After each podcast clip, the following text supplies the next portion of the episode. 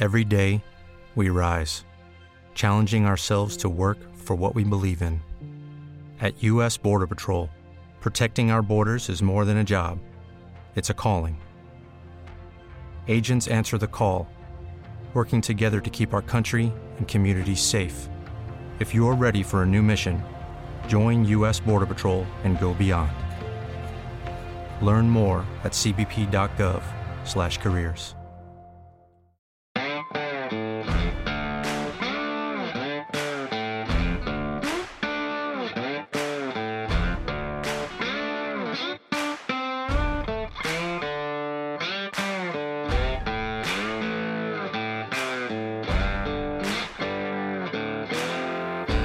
What's going on, everybody? Thank you so much for joining me here for this Tuesday edition of Fantasy MLB Today. We are a Sports Ethos presentation, of course, and I'm your host, Joe Orico. You can find me over on Twitter at Joe Orico99, also at Ethos Fantasy BB. Make sure you guys are following over there, posting a ton of stuff right now, even during the off season, but also in season. That's where you'll find a lot of my daily updates, my notes on the previous day's games, talking about who's being added, who's being dropped in particular leagues. So make sure you guys are going and following over there and going and checking out sportsethos.com. That is the mothership website where you'll find all of these links posted right from the source, of course, for these articles, podcasts, everything that we have going on across all major sports. We have golf coverage. We've we have a ton of stuff. Really, uh, I can't even get into it. I could spend a whole podcast talking about everything we have going on at the site. But there is coverage for gambling, for DFS, specific team coverage, most notably in the NBA. But we are looking to expand on that as well. And that'll bring me uh, to something I wanted to touch on here off the top. We are hiring people. We're bringing people aboard the Sports Ethos team right now across all sports. We're always hiring across all sports for different positions, blurb writers, editors, uh, content producers of various natures. But right now, I want to talk about baseball because we're bringing people on specifically for a couple different things that I'm interested in expanding. The dynasty content, I really want to get more of that going from Sports Ethos. Also, points league coverage. I don't really play points leagues anymore, but I know a lot of you guys do, and I want to have content that does cover points league. So we are talking about bringing on some points league people as well, and that team content coverage, uh, team coverage content that I did mention on the basketball side. We have a couple of teams that we are covering in Major League Baseball, but I do want to expand that to be covering eventually, hopefully, all 30 teams.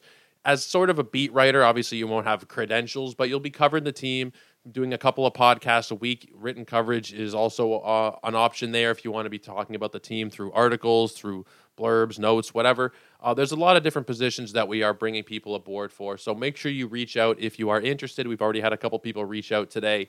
Uh, I did tweet something out earlier. So make sure you guys do uh, reach out to me through Twitter. That's probably the best way. If you guys want to reply to that tweet or send me some kind of message, uh, always open to talking about those kind of possibilities. But today we're going to pick up where we did leave off uh, last week on Thursday. It was the last time we talked about it. Starting pitcher reviews. Friday, Yamamoto signed, and we didn't get into uh, pitching that day. Well, we did in a different nature. We just talked about Yamamoto on Friday and the fantasy implications and also the real life implications. And then yesterday was Christmas.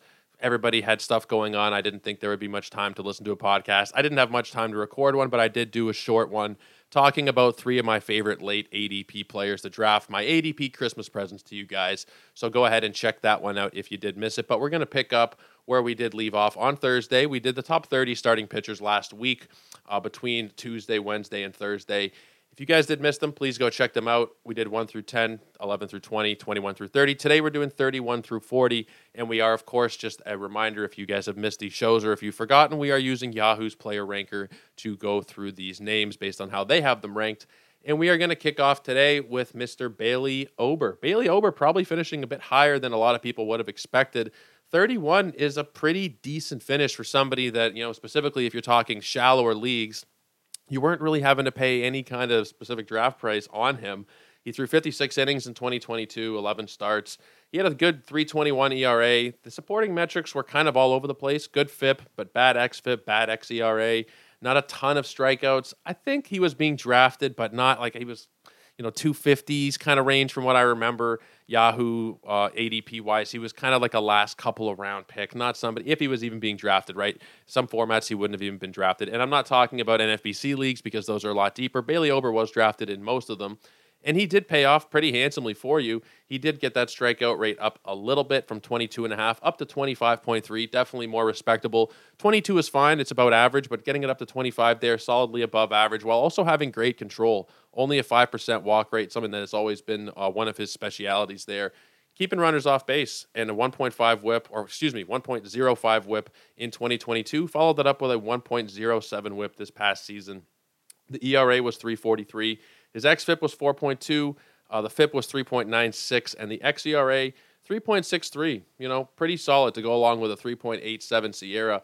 All of it looked really good for Bailey Ober. He made 26 starts, 144 innings pitched. He looked really, really good this season, and he honestly, I've heard this comparison made. I don't fully buy into it, but a lot of people are saying that he is like a cheaper version of George Kirby. I understand the comparison.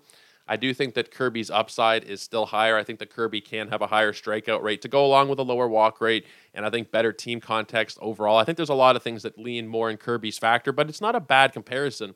Ober is kind of that Kirby light where you're getting a similar kind of production, and he is 100 picks later again, I don't think that the upside is the same. I don't think that the floor is the same either. I think that Bailey Ober is a guy who could very easily have what Steamer is projecting him for, which is a 4.26 ERA, to go along with a slight regression in strikeout and walk rate. I could definitely see that being true.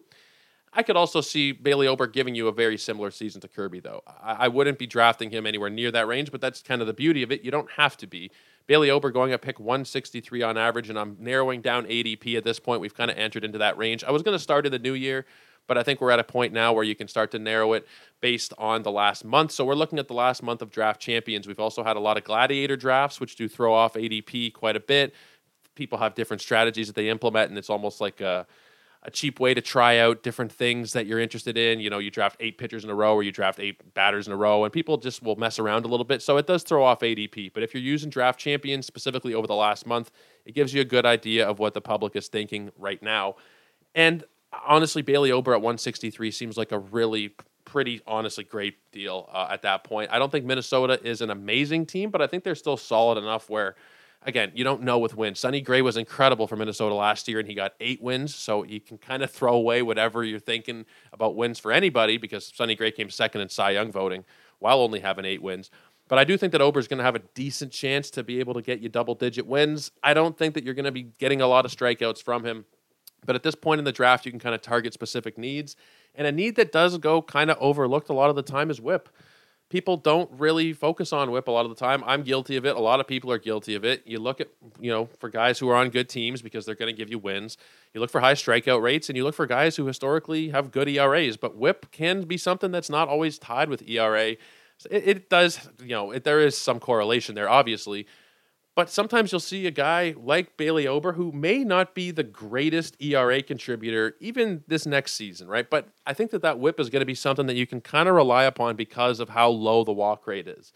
Unless he has a huge spike in what he's allowing in terms of BABIP, it's always been pretty good. He's a 283 BABIP guy over his first nearly 300 innings. Unless there's some massive spike there where he is allowing you know an exorbitant amount of base hits, I think you're going to get a really solid whip out of Bailey Ober you're getting really good production, I think, from a round 11 draft pick in a 15 team league.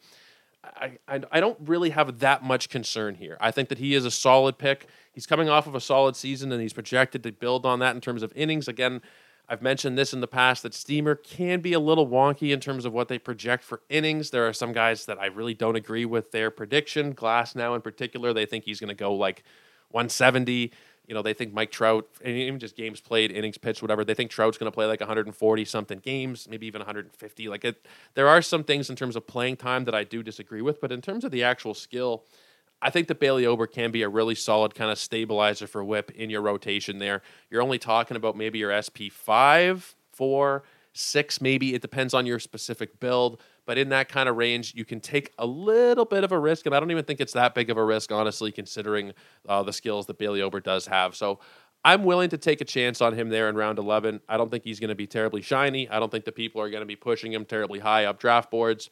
But I think that he will be somebody that can give you a really solid season in 2024. Let's talk Tanner Bibee. I was really impressed with what Tanner Bibee did for you this season. Now, his season was cut a little bit short. He did have a hip problem, and if you are looking at certain fantasy sites right now, it will say Tanner Bibee 60 day IL. He was transferred there at the end of the season, but I do believe that was more of a roster uh, move. They needed to, it was more of a logistical thing as opposed to anything to actually look at and be scared about. Uh, he missed his last, I think it was two or three starts of the season because of that hip injury, but it's not expected to hold him back. As from what I've heard, I haven't heard anything terribly concerning about it this offseason. Going to assume that he's going to be full steam ahead for 2024, and hopefully he can build off of what was an incredible rookie season. He threw 142 innings. He had a sub 3 ERA at 298. Now, he did outperform his advanced metrics a 366 xERA, 422 xFIP, and he had a 419 SIERA. It's not the end of the world, though, especially as a rookie in a really good pitching org. And to have a three, a sub three ERA to build off of, even though he outperformed his metrics, I'm not going to be overly concerned about that in the long term and say, you know, he's not somebody who's actually as good as what we saw. Like, I think the Tanner Bibee is a legit stud in the making. And I think we're going to be seeing that more and more over the next several seasons. We saw it in the minor leagues. He was absolutely dominant wherever he was high A, double A, triple A.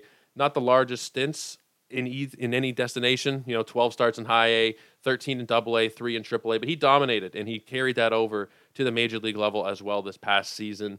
Albeit you know you have to take it for what it is right? And a lot of people will say well it's a rookie 25 games you know you can't read too much into it. It is what we have to read into right now. You're looking at above average strikeout rate of 24% a very solid 7.7% walk rate he had a 1.18 whip very in line um, BABIP and left on base numbers maybe the left on base at 80 is a little high but overall, you're not looking at a season that's like, wow, this was completely unsustainable. Bibee is going to completely fall off next season. It's not going to be anything. No, I think, especially considering the organization that he is in, you can see that they will make some changes. And I don't know exactly what those changes will be. Again, I'm not an expert in the field of pitching, especially when I hear people like Kyle Boddy, Eno Sarris, these guys who are incredibly intelligent pitching minds talk. I realize how out of my depth I am sometimes with these mechanical changes, these little things that teams will tinker with if there is a team that you can bank on there being positive changes made, especially to starting pitcher, it's going to be Cleveland.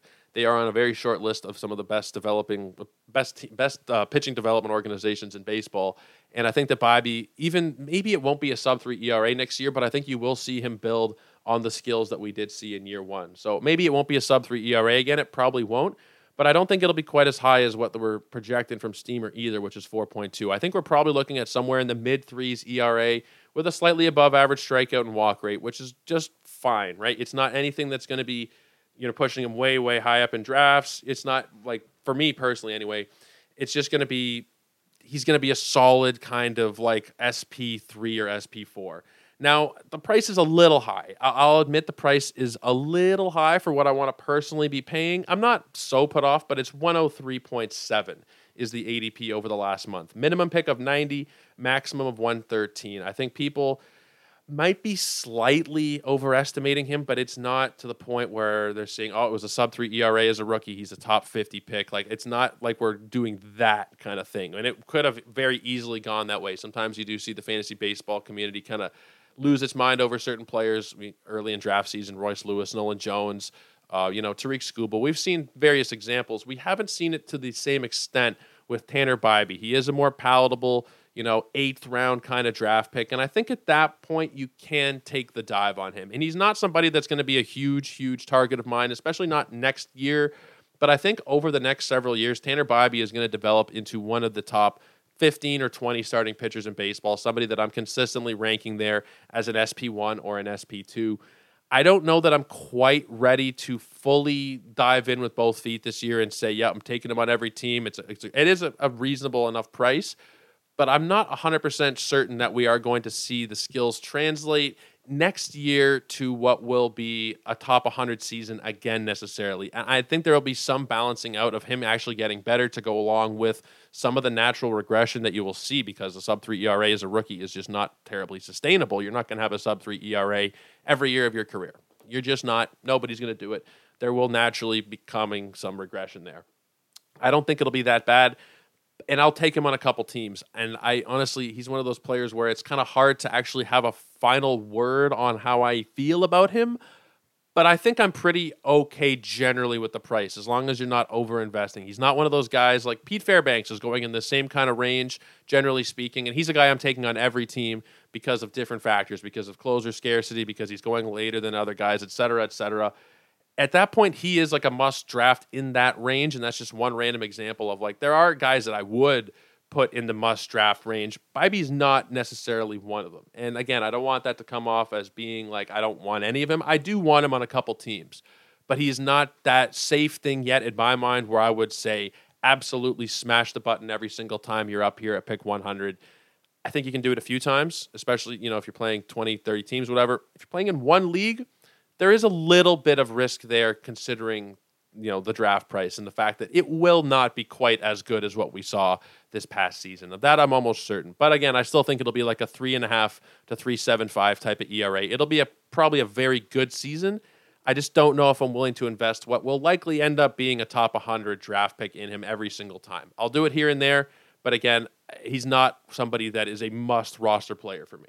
Really good player, not a must roster player this year. Let's move on and talk Tyler Wells, number 32 on our list. Man, I was I was so in love with him in the first half of the season. I drafted him on a gladiator team that I did for the second half of the year and of course he had a couple of bad starts, was sent down and I honestly think that Baltimore was a little premature in sending him down. I understand why they did it because it was three truly horrendous outings one after the other. I'm just trying to find them here in the game log.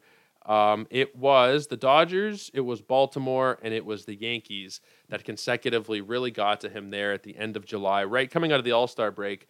Two innings against the Dodgers, five earned, four and a third against Tampa. He allowed three and walked four, and then four and a third, or excuse me, then two and two thirds uh, against the Yankees, where he allowed three earned runs. He allowed a couple homers, and he walked three, and then he was sent down.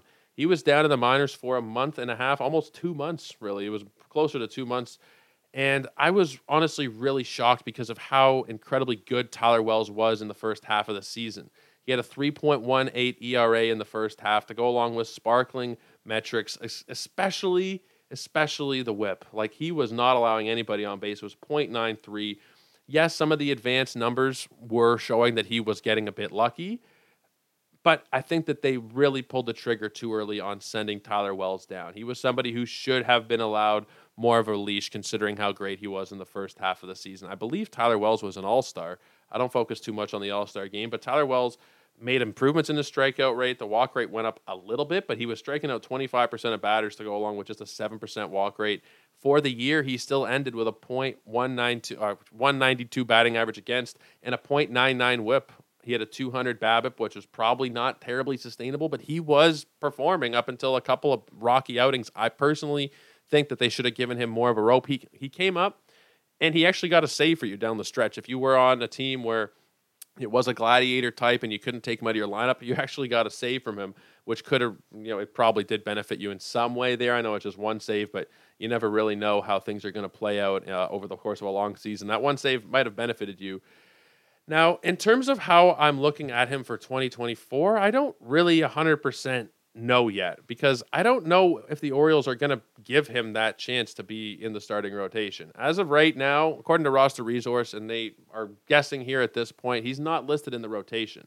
They have Bradish listed as the first pitcher, Grayson Rodriguez, John Means, Dean Kremer, and Cole Irvin. I personally think he should get the chance over either Kremer or Irvin, but it's not a situation right now where we have certainty that he is going to be in the rotation to start the year. So I don't know that I can really get around drafting him too often. You don't have to pay for it, right? Over the last 13 drafts, which is what we're talking about here, he's going to pick 320 on average. 285 is the minimum, 358 is the maximum. I don't really feel that strongly about it at that point. Pick 320, you're talking a 15 team league, around 21, 22 kind of range by ADP it's not a terribly large investment if he does end up finding that same kind of beauty that he had last year. You might be able to strike gold there, but I don't know that it's necessarily going to happen. I, I just don't know what the Orioles are going to do. They're a team that I thought should have gone out and bought themselves a, a proper SP1 at the deadline last year. I thought that they were going to make a trade, whether it was for Glasnow or Cease or whoever. Maybe they still end up going after somebody big in free agency but I, I, honestly don't know. They're a very confusing team. They should try and make a trade because of their surplus of prospects. They probably, you know, it would benefit them to move off of a couple of those infield prospects at this point because a lot of them aren't going to pan out. Let's be honest. They have like 10, you know, top tier prospects. they're not going to be 10 major league all-stars, right? And I don't know if it's 10 exactly, it might be 8, it might be 11. You need to trade a couple of these guys, I think, for a starting pitcher. Whether or not they do that, I'm not sure, but the question if they do that or not is you know, if they do that, then there's no chance that Wells is going to have a chance at the rotation, probably, right? If they bring in another high leverage, not high leverage, high end arm, uh, high end starting pitcher, then there's not really room for Tyler Wells in that rotation. Now, there's always injuries that pop up. And, you know, at that point, he's probably going to make some starts next year. But I don't have any certainty in my mind that he is actually going to be a guy getting 23 starts, 22 starts. Steamer doesn't either. They're projecting three starts, 63 total appearances with a 4.14 ERA. So it's not crazy to think that you might draft him and you might get zero starts out of him for the whole year. It, there's a world where that happens. And I don't think the price precludes you from drafting him even with that risk, but I don't think there's a hell of a lot of upside there. Like, will he be able to pitch to a 200 BABIP again with an 82% left on base rate? Probably not. Like, he's always been a guy with a good whip. He'll probably be able to do that for you still, but even that's not really 100% guaranteed. I don't know what the volume is going to look like. I don't even know what they're going to look like at all, really. We're still very early in the offseason, but right now, if you don't have a job guaranteed and you're in a draft today, it's hard to draft that guy, right? Especially right now. He's projected as a middle reliever.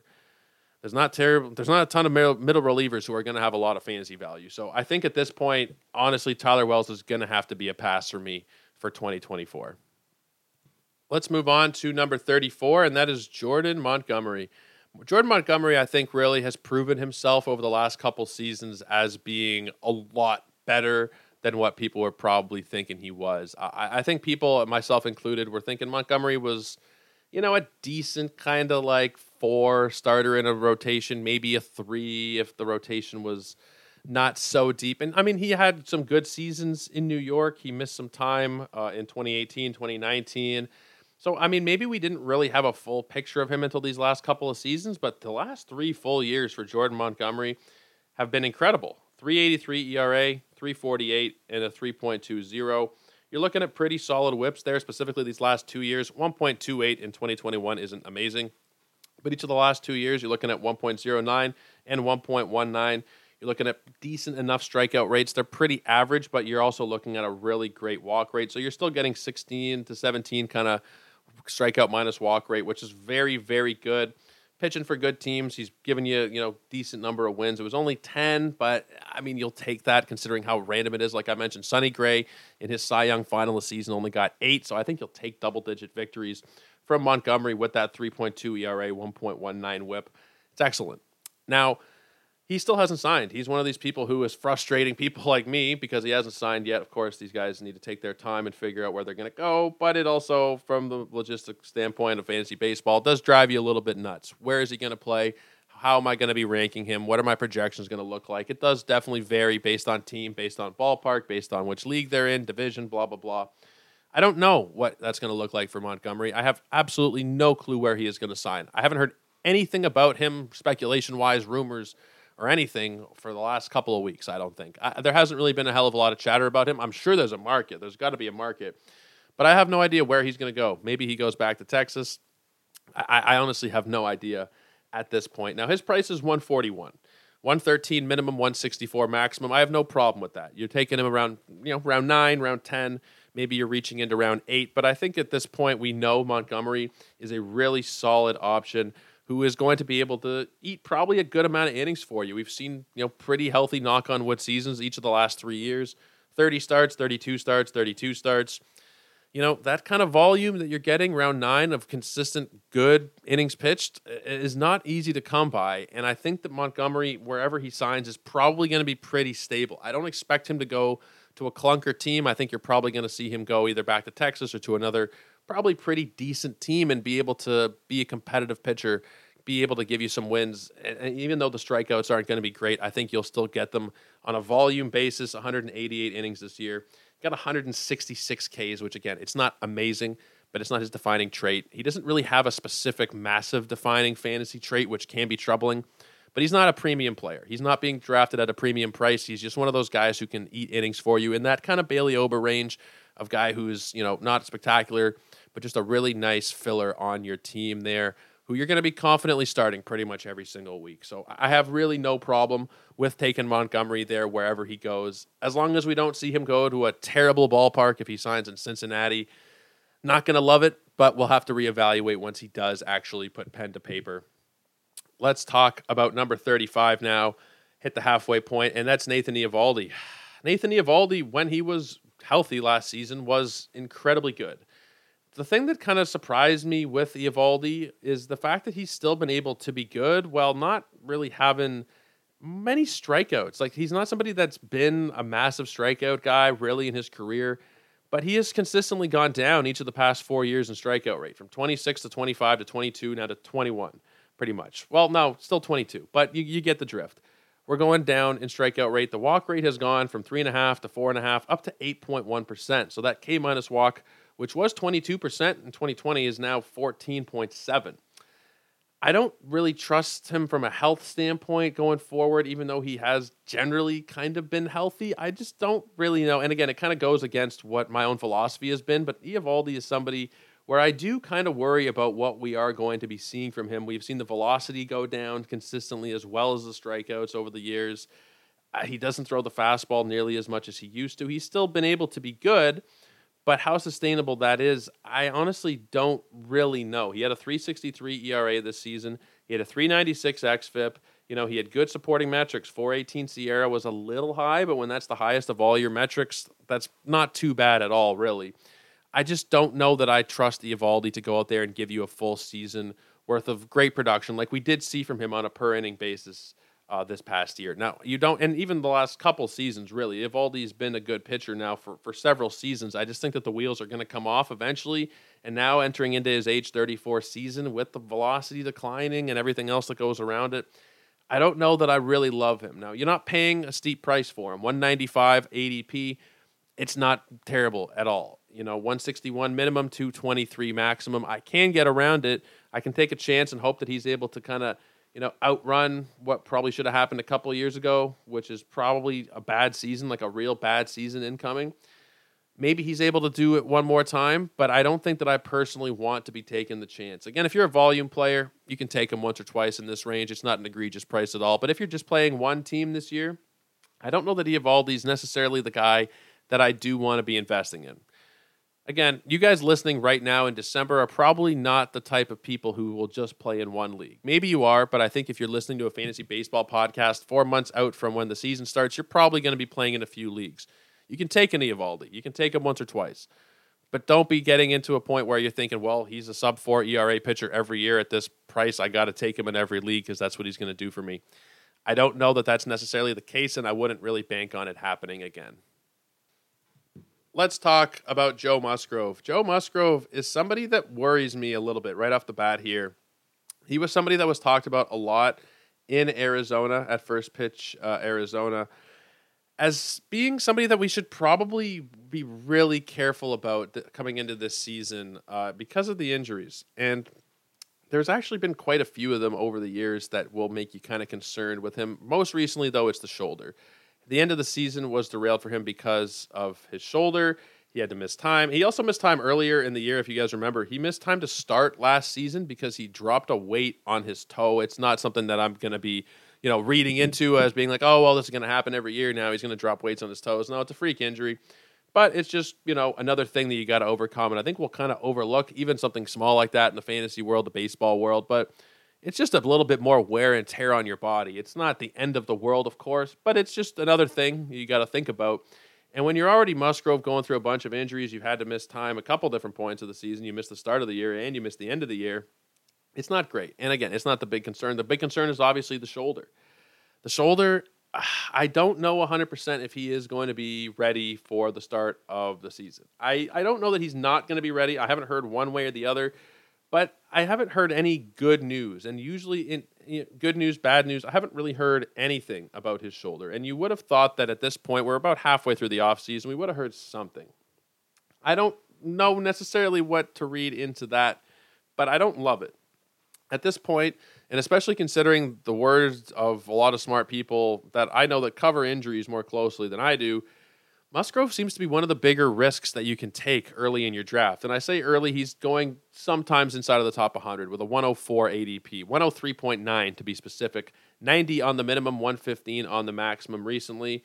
he's going inside the top 100 about as often as he's going outside of it at this point. I don't know that I want to be taking that chance on a guy who might go into the year and we might have some kind of setback. And, you know, we you just don't ever really know, especially when you're drafting this time of year, right? You could draft somebody and then tomorrow they have Tommy John surgery. They're done for the year. You never know. You don't want to put yourself in a situation where you're drafting injured guys or guys with more injury risk, I would say, especially when they're currently injured, right? when you're already going to be dealing with so many injuries in season, you know, uh, there's just not that many roster spots, especially right now if you're drafting NFBC leagues. There's no IL. So you get your Musgrove, you hear that he's hurt. He's a guy, especially just because of how good he has been. And Musgrove, when he's out there, is amazing. But you can't drop him because of how good the potential is. You know, if he's healthy Musgrove, he's a top 10, top 15 starting pitcher. But the downside of that is – he keeps having setbacks. He's hurt next season. He you know he throws you know seven starts sporadically throughout the year, and you're just holding him on your roster because of that potential. You can't drop him. He's Joe Musgrove. That's something that is a legitimate concern for me, and I'm honestly not drafting him anywhere this year. I think there's enough pitching that you can compensate for later in the 100s, even beyond pick 200, where I don't need to take a chance, especially inside the top 100 on Musgrove. And that max pick is not terribly appealing either. 115, it's only like a round later if I have that much of a concern with a player, one round shouldn't really be the difference maker. And that's something that we kind of fall into sometimes. Well, I didn't like him at 105, but I'll take him at 113.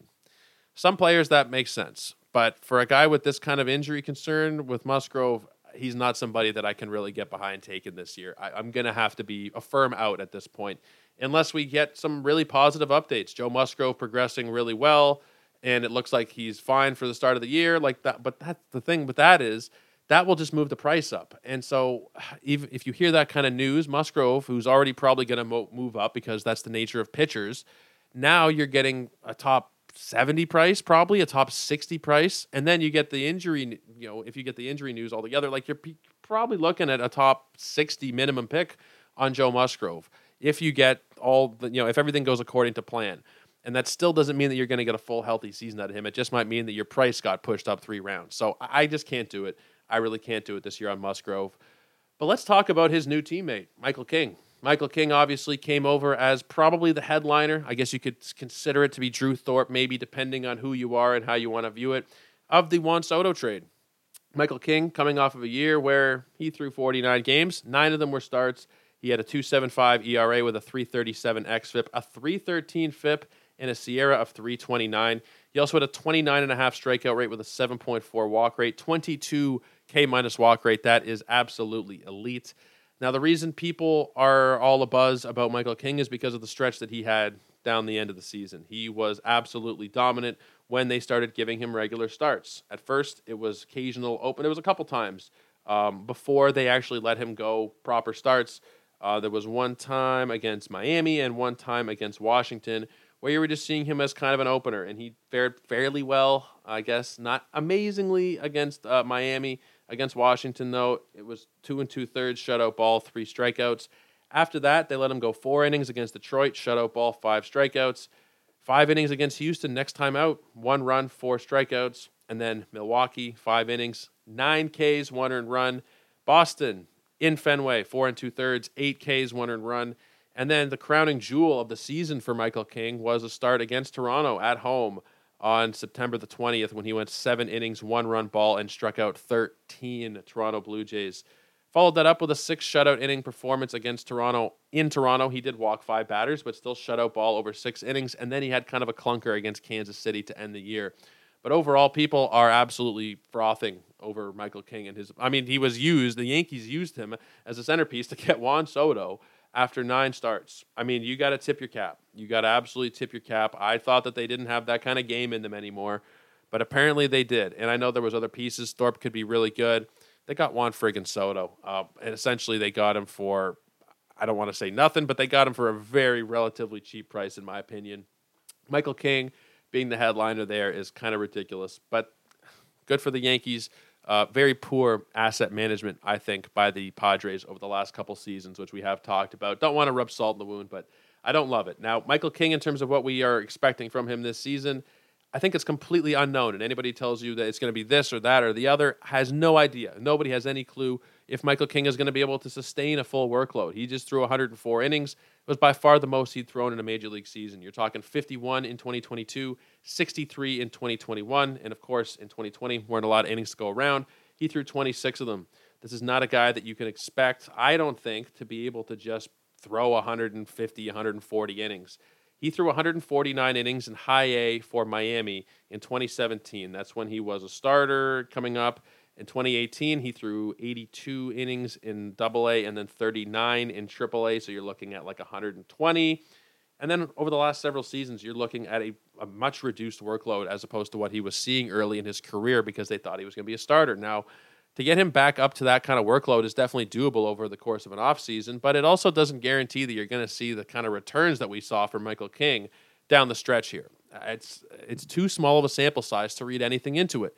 Uh, you know, you could even argue, honestly, and it's a it's a good point that even a whole one season, one full season, isn't really enough of a sample size to read a lot into a player to argue that nine starts can really tell you that Michael King is going to do well or not do well or be able to handle a sustained workload of you know 25 to 30 starts, I don't think anybody has any clue. I think that he'll be fine. I think that he'll probably be somebody who pitches to like a high threes, low fours ERA, who probably isn't able to sustain the same kind of strikeout rate as a starter. Probably won't see that walk rate sustained to the same extent either. It was 7.4 on the walk rate. Probably expect what Steamer's calling for about eight and a half to nine. I think the strikeout rate, again, once you have a guy that transitions from the pen, having to throw more innings as a starter, you don't usually see the K rate sustained. You don't usually see the velocity sustained either. So I think there is a potential for Michael King to kind of be one of those cherry bombs this year where you draft him and he just explodes on you and not in a good way. I think that he could explode on you and become, you know, uh, a setup man for for San Diego. And maybe the best case scenario, if he doesn't pan out as a starter, is that they end up using him as a closer. I don't know if it's going to be Suarez or what's going to happen there if they sign somebody else, use somebody else. That is also maybe a possibility that if he isn't able to cut it as a starter, they use him in the pen as a closer. Maybe worst case, it becomes a setup man or a middle relief type. And I think that's in the cards, which is why I can't really get behind drafting him. It's not a terribly expensive price. You're paying 143, 129 min, 163 max over the last month, but it's just not a place where I really want to be getting in bed.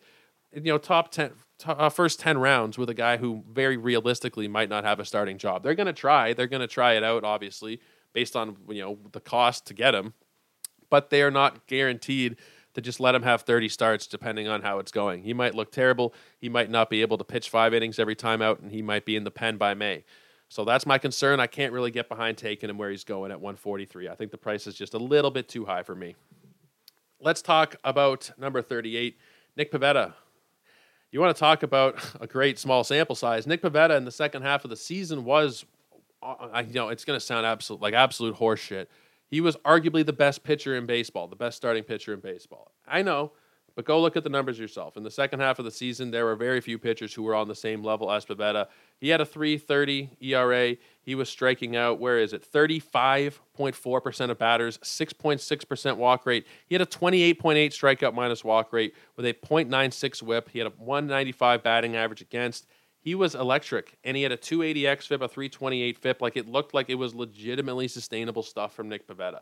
I don't know if it is. And I've drafted him on one of my two teams that I have done so far this year. Got another draft coming up next week. We'll see if I end up taking him.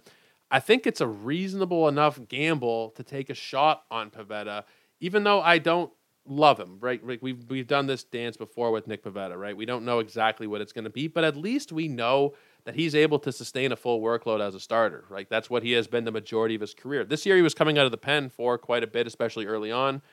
But honestly, that if anything might just mean he's more refreshed this season. We've seen him throw 165, 155, 180 innings. He was only at 142.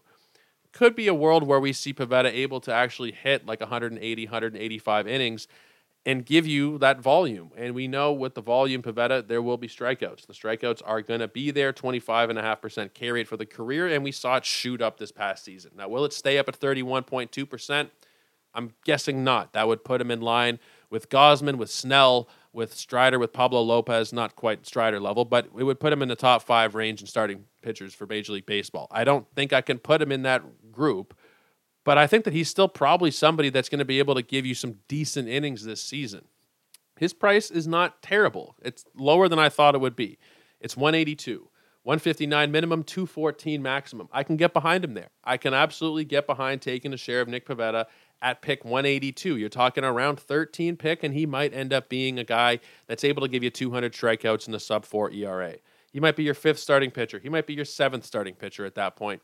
I think you got to take the chance on it. And he's not somebody that I'm taking every team, but he's somebody I take on like three quarters of my teams, especially in your shallower formats. If it doesn't pan out, that's a price where honestly a lot of players aren't going to pan out in that range. You can feel pretty comfortable dropping him if it doesn't, and you're not going to be kicking yourself for it. It's not like you're drafting him top 100. If it doesn't pan out, then you're you're really kicking yourself. You take him closer to 200. A lot of those guys are going to be drops anyway. If there's the upside for Pivetta, then honestly, I, I would be taking it uh, if you're able to get them. As long as the price doesn't go inside the top 150, 140, 130 range, 182 is very, very reasonable in my opinion. Let's talk about 20, or excuse me, 39, and that's Shane O'Mac, Shane McClanahan. Man, this was a tough one. This was a really tough one. I was ahead of consensus on McClanahan this year. I had him ranked, I believe, as my number three starting pitcher. He was way up there, and I felt real smart for the first half of the season. Of course, Shane McClanahan had to undergo Tommy John surgery in the middle of the season. He is not going to pitch in Major League Baseball this year, I don't think. I mean, I'd be really shocked if he's able to come back at the end of the season. Let me think. August? No, I don't. I don't think. I don't think there's a world where he pitches this year at all. Um, you know, I was thinking maybe if he's able to have like an early timeline, he comes back for the end of the season. But there's there's really no world where I see that happening. Now, he wasn't quite as good as what we'd seen in the past couple of years. And how much of that you want to put on the injury, I'm not sure. But, you know, even with the 3.29 ERA, you saw the strikeout rate come down. You saw the walk rate go up quite a bit. You know, went from 5.9, which is excellent, to 8.7, which is kind of not. Uh, 30.3 K rate last year went down to 25.8. I don't really know what McClanahan's going to look like coming back from Tommy John. It'll be his age 28 season at that point. I think he'll probably be okay. He'll probably be able to get back to like 90%, if not more, of what we used to see from him. But I'm curious if that'll be closer to the 25% strike rate or the 30% strikeout rate. You know, if that'll be closer to the 6% walk rate or the 9% walk rate.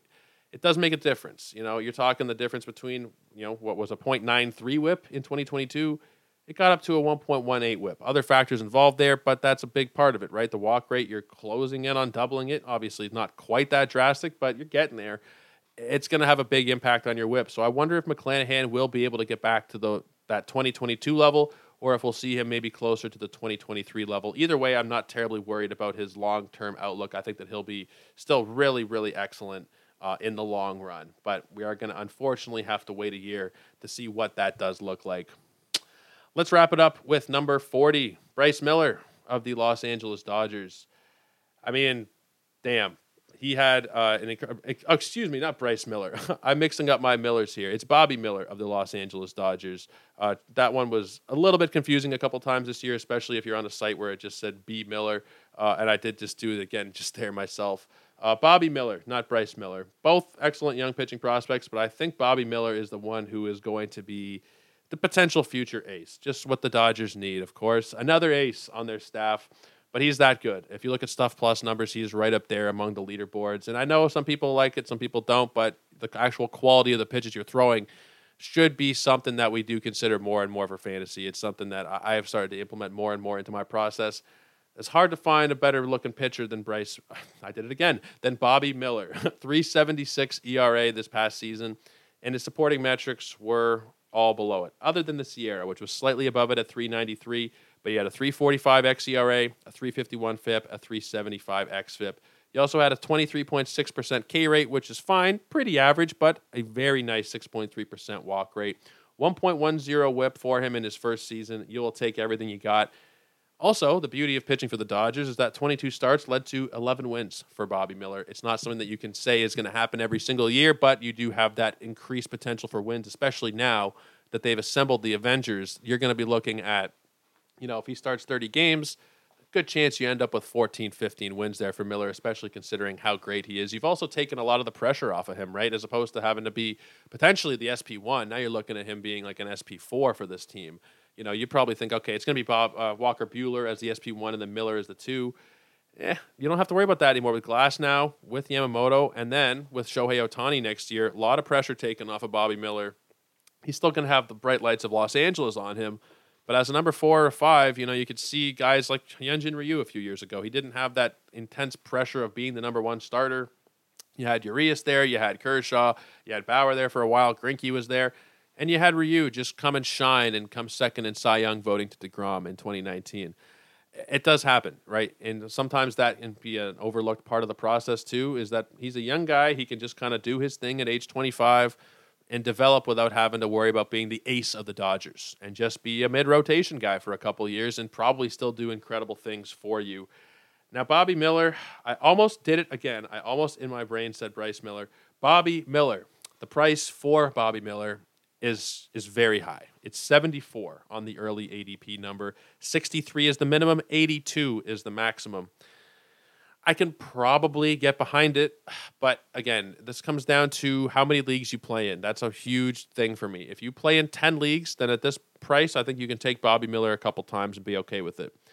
If you're talking one league, you play in just your single league with your friends, and Bobby Miller is going to pick 74, 75, you know, assuming the pitching will probably be a little more expensive. Maybe you're talking top 70 pick don't know that I really want to be taking him in that range ahead of some guys that I feel a little more confident about, I think, in the long run. Jesus Luzardo, Zach Eflin, they're going below him. Joe Ryan's going below. Kyle Bradish is going below. Walker Buehler, Justin Steele. There are options at starting pitcher that are a little more cost effective with guys that have a, a much larger track record for the most part again, I think Miller will be really good. The projections think he'll have a 4.02 ERA, have pretty much the same strikeout and walk rates as last year. They think it'll be a fairly similar season, which was a very good year. You're talking him as the number 40 SP. I mean, it's it's a very good season. But I don't know that I want to be necessarily taking him inside of the top 70 picks because of that. I think that you can justify it, but I don't think that you necessarily need to be doing it in order to build yourself a strong team. If you are a huge Dodger fan, you want to have one share Miller, I don't think it's an egregious price, but I think it does have the potential to be a little bit disappointing um, considering how high it is. You're talking like a fifth round pick and a 15 teamer. He might be your SP2, and he really needs to pay off at that point. At that price, he doesn't really have time you know, for your team's sake to be the number four starter. He needs to perform like an ace. He might be the number four guy in the rotation in the pecking order, but he needs to perform like an ace to meet that kind of value for you in your draft. And I just don't know that I can necessarily get behind it right now. Um, I'll take him a couple times, but he definitely is not somebody that is a must draft player for me this year. But that's 31 through 40. Tomorrow we'll do 41 through 50. And I think we'll just keep going into the new year or to conclude this year anyway with these groups of pitchers. And then once the new year hits, it is team preview time. It is projection time. It is a lot of fun stuff, mock drafts, rankings, all of that stuff. But make sure you guys are keeping track of what's going on, of course, at sportsethos.com. But go and follow us on social at Joe Rico99. Also at Ethos Fantasy BB, that is the place to be checking us out. But until tomorrow, guys, take care. Have a great night. I hope everybody had a great holiday, and we'll see you again tomorrow.